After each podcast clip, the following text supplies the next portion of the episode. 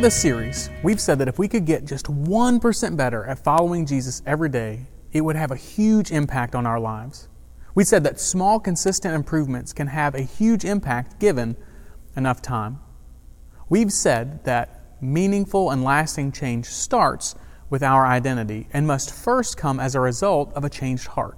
From there, we said that developing a system of stacking new godly habits on top of existing habits will position us for greater success because stacking habits minimizes the friction that comes when we start new things. Now, not only can we develop new godly habits, but we can also break the bad habits that are derailing us as well. The secret to breaking bad habits is making them invisible, unattractive, hard, and unsatisfying. Breaking these bad habits is important because when we fail to break with the bad habits in our lives, we are sacrificing a better future and we're sabotaging our ability to make disciples who look and act like Jesus. Remember what Paul said? He said, Follow my example as I followed the example of Christ. We can't really say that to those we're discipling if we allow bad habits to go unaddressed in our lives. Today, I'd like to wrap up this series by looking at three godly habits that every follower of Jesus should strive to develop in their lives. Throughout this series, we've already talked about the importance of becoming the kind of people who love God's Word and the desire to spend more time with Him in prayer. Reading the Bible and praying are critical habits that need to be developed as we follow Jesus. And the habits we're going to discuss today will elevate your prayer and study of God's Word like never before. Zig Ziglar famously said, There's no elevator to success. You have to take the stairs. That's exactly what the habits of meditation, fasting, and resting will do lead us into spiritual success. The Holy Spirit uses these habits to transform us, draw us closer to the heart of God, and also refine our character. So let's start with meditation. Meditation is closely tied both to prayer and reading God's Word. But it's also very unique. Unlike prayer, meditation is not primarily about telling God what's on our mind. Instead, meditation is about understanding and taking in what's on God's mind. Biblical meditation involves reading God's Word in a way that penetrates the heart as well as the mind. Biblical meditation shouldn't be confused with a kind of meditation that is practiced in many Eastern religions. The goal of Eastern meditation is to empty one's mind so that one can receive truth and peace from within. But obviously, that can be heavily subjective. You know, your truth is your truth, and my truth is my truth, etc. That's not at all what we're talking about when we speak of biblical meditation. Biblical meditation focuses on truth that has been revealed through God's Word. In fact, meditating on God's Word is one of the major themes echoed throughout the Psalms. Psalm 119, for example, says, Though rulers sit together and slander me, your servant will meditate on your decrees. I reach out for your commands, which I love, that I may meditate on your decrees. Oh, how I love your law. I meditate on it all day long. Your commands are always with me and make me wiser than my enemies. I have more insight than all of my teachers, for I meditate on your statutes. In Philippians chapter 4, verse 8, Paul encourages the Philippian church, saying, Whatever is true, whatever is noble, whatever is right, whatever is pure, whatever is lovely, whatever is admirable, if anything is excellent or praiseworthy, think about such things. Meditating on God's Word is so transformative because God's Word has the power to reshape our thinking and refocus the way we view the world. Writing to the believers in Rome, Paul said, Do not conform to the pattern of this world, but be transformed by the renewing of your mind. To the Colossian believers, Paul added, Since then, you have been raised with Christ. Set your hearts on things above, where Christ is seated at the right hand of God. Set your minds on things above not on earthly things, for you died, and your life is now hidden with Christ in God. Meditating on God's Word can radically transform our lives. However, for this habit of meditation to be effective, Jesus followers need to begin consuming more and more of God's Word and less and less useless junk. Recent studies conducted by a Stanford University research team have revealed that what we watch has a direct effect on our imaginations, learning patterns, and our behaviors. An October 2017 article in Psychology Today states a human is an organism. The surroundings and conditions a person lives in and operates in is uh, his or her environment. Organisms can never be healthier than their environment or more efficient than their suitability to that habitat. The point is, if we are continually oversaturating our brains with negativity that festers in places like Facebook and Twitter and the nightly news, or constantly comparing ourselves to picturesque models that we see on Instagram or in Hollywood movies, we're only going to find ourselves exhausted and defeated. If we find ourselves focusing on that kind of stuff as much or more than we are meditating on God's Word, we can't expect to experience transformation. So, setting some bad habits aside is key for this godly habit of meditation to take hold. When we are ready to launch into this habit of meditation, I'd suggest you find a quiet place. Isaac meditated in a field, and King David meditated in his bed. Keep in mind, God spoke to these men not because they were special, but because they were willing to listen. Our time of meditation should be quiet and free from distractions. Once you're there, focus on things of value. David focused on God's Word, like we saw in Psalm 63 6, God's work, and God's words. The nature of God, the works of God, and the words of God are revealed in the Scriptures. And so, the Bible should be the lens through which our meditation is run. As we meditate on God's Word, we should continually be asking ourselves questions like, What's the truth that I need to know from this passage? How does this passage affect my beliefs and convictions? Does this passage reveal something I should stop or start doing? At the seminary at Finkenwalde, Dietrich Bonhoeffer uh, and his students were expected to meditate on a passage of Scripture for 30 minutes every single day. And he, Bonhoeffer, recommended that they spend an entire week on a single text so that they wouldn't be tempted to pass over one superficially. Bonhoeffer described meditation like this He said, Just as you don't analyze the words of someone you love, but accept them as they are said to you, accept the word of Scripture and ponder it in your heart as Mary did. That is meditation. So, the first godly habit we should consider incorporating into our lives is the habit of biblical meditation. The second godly habit that we should consider incorporating into our walk with Jesus is the habit of fasting. In the same way that meditation is intimately tied to studying God's Word, fasting is intimately tied to prayer.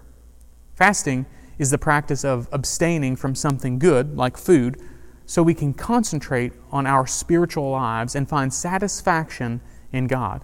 Old Testament prophets like Ezra, Nehemiah, and Daniel fasted routinely. The habit of fasting was observed throughout the early church and was recorded in the book of Acts. In Matthew chapter 4 verse 2, we're told that before Jesus' public ministry began, he was led into the wilderness by the Holy Spirit where he fasted for 40 days and 40 nights. Ezra chapter 8 verse 21 hints at one of the primary purposes of fasting, and that is to cultivate a spirit of humility as we bring our concerns to God. Fasting fixes God at the center of our lives and moves our hearts to be in sync with His. Biblical fasting also functions as a way that contrite sinners can recognize the seriousness of our sins while showing a repentant heart. We see this response from the Ninevites in Jonah chapter 3 verse 5. Interestingly, in 1 Samuel chapter 31 and 2 Samuel chapter 1, we even see fasting as an appropriate response to grief, sorrow, heartache, and loss. In some instances, biblical fasts were partial, and in other cases, they were total, meaning no food or water at all. King David fasted for a day as he mourned the loss of a close friend in 2 Samuel chapter 3. After Jesus confronted Paul on the road to Damascus in Acts chapter 9, Paul fasted for three days and was then baptized and began to follow Jesus. In Luke chapter 4, verse 2, we're told that while Jesus was being tempted in the wilderness by Satan, he fasted for 40 days and for 40 nights. The truth is, there are many good reasons for God's people to fast, and there's no set timetable for how long a fast should last. The idea is when we find ourselves feeling far from God, concerned about the future, worried about the health of someone we care about, in need of discernment, or just feeling the pull of temptation and sin, fasting draws us back into alignment with God's heart. After the election, I was pretty frustrated about the way things had transpired. Not necessarily about who won and who lost. What bothered me was the lack of confidence that I had that everything had been done on the up and up. Like many of you, I was confused and I just felt helpless. So, a day or two after the election, I decided that instead of returning to social media to criticize anybody or just complain, I was going to fast for a while and let the hunger pains serve as reminders to take all of my helplessness to the Lord in prayer and remember that Jesus is in control regardless of how things play out politically.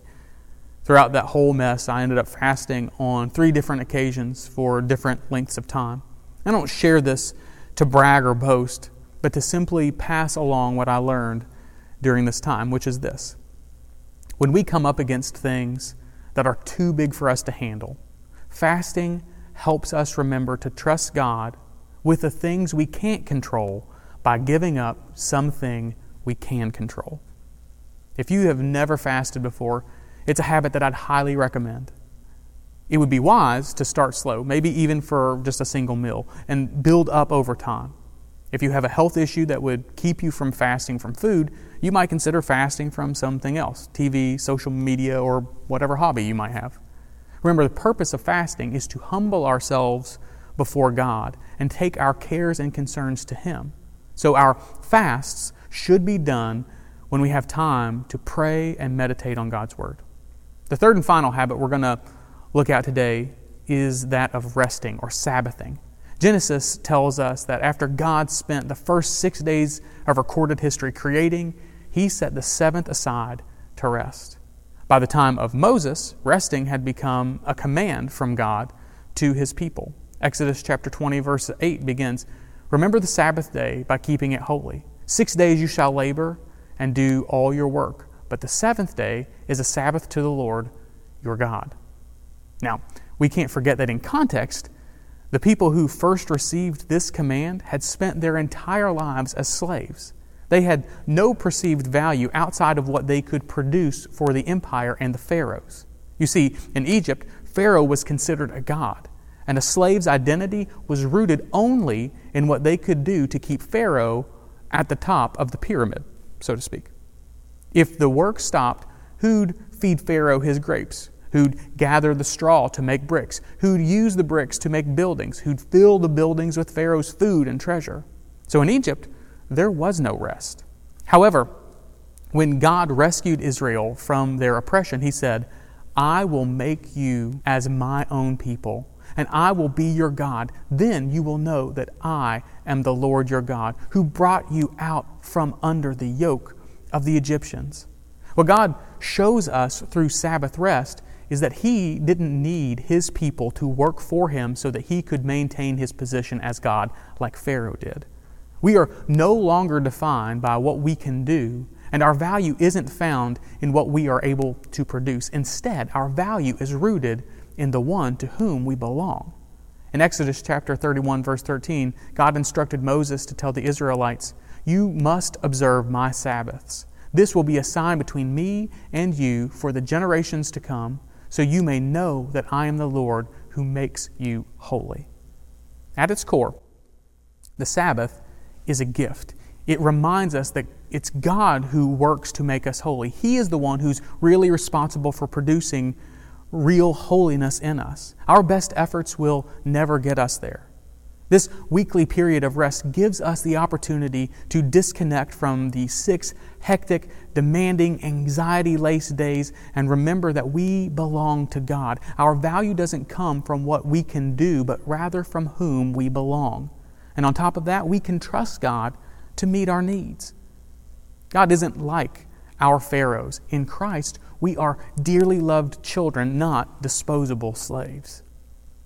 These three godly habits meditation, fasting, and resting are ways by which we can draw closer to Jesus. They function as a means of breaking out of superficial faith and beginning to experience genuine transformation from the inside out. Leo Tolstoy once observed Everybody thinks of changing humanity, and nobody thinks of changing himself. Jesus' followers should be the exception to this sad rule. In his book, The Road to Character, David Brooks notes the differences between resume virtues and eulogy virtues. He writes, Resume virtues are the ones you list on your resume, the skills that you bring to the job market and that contribute to external success. The eulogy virtues are deeper. They're the virtues that get talked about at your funeral, the ones that exist at the core of your being. Whether you are kind, brave, honest, or faithful, what kind of relationships you formed. So, what kind of person do you want to be? What do you want said about you at your funeral? When all is said and done, how do you want to be remembered?